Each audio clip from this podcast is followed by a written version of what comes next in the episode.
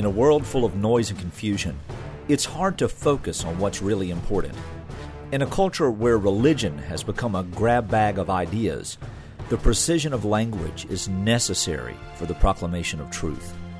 This podcast is dedicated to that type of precision.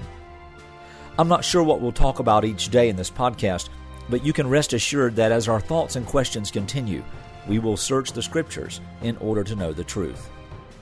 So let's get started. Are you listening? Thank you for listening. This week we're talking about family worship, and yesterday we sort of rambled on and on about what it means to have a lifestyle of worship. Nothing in particular or specific or even really practical, but just sort of a philosophy of how we don't need this structured and regimented style of Bible study. Nothing wrong with it, but don't think that's going to be the norm as your children grow and move around the world that you live in. I'm not talking about distance, I mean just in busyness.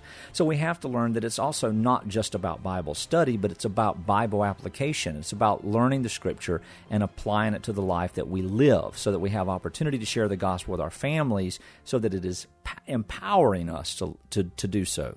Now, specifically today, now I'm going to talk about those who are the heads of their homes. Now, the Bible teaches that the husband is the head of the wife as Christ is the head of the church. This is a picture that's relative to the eternal picture of Jesus Christ and the redemption of his bride, who is the church. So marriage is a microscopic picture picture of the macrocosmic reality of Christ and the church, so that as Christ is our head and we are his bride, so I am also part of the bride of Christ, then in figure and in type, I am also the head of my home, and my wife and children then submit to me in that context.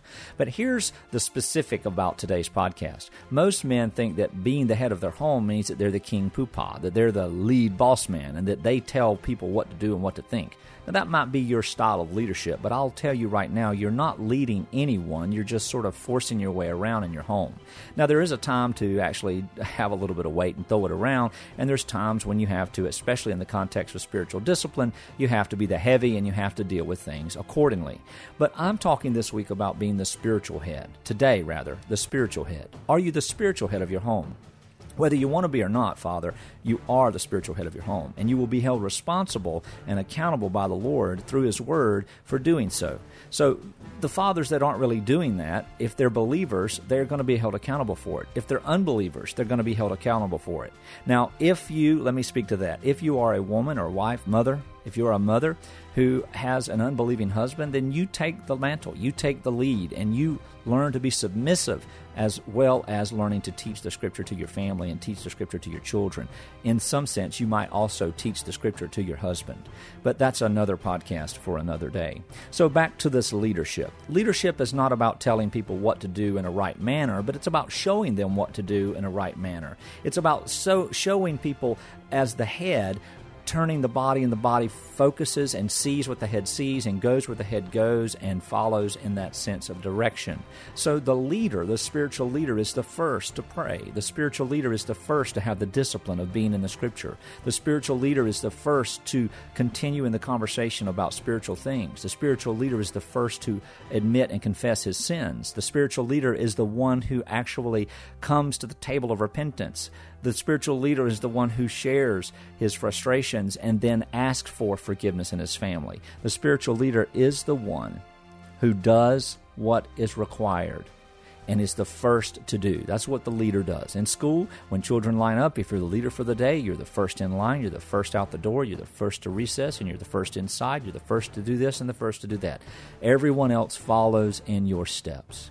Friends, the leader is the spiritual leader of the home, is the one who is spiritual and shows his family what that looks like. Beloved, I pray that you would hold fast to this reality, that you would understand that when Paul says in Colossians, he says, do not exasperate your children, in Ephesians five. Do not cause them to come to anger, but be gentle with them. That is part of leading. We show our sons and daughters what it means to be authoritative, but also kind and gentle. We show our wives what it means to be soft and tender, even though we have the power and the authority to just shove our weight around. We should not do it.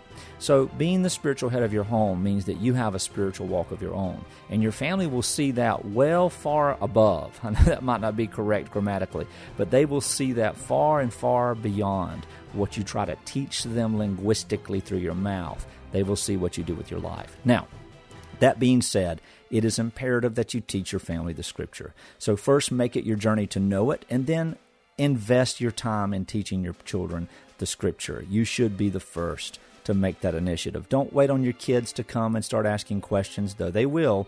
Please, fathers, teach your children the Word of God.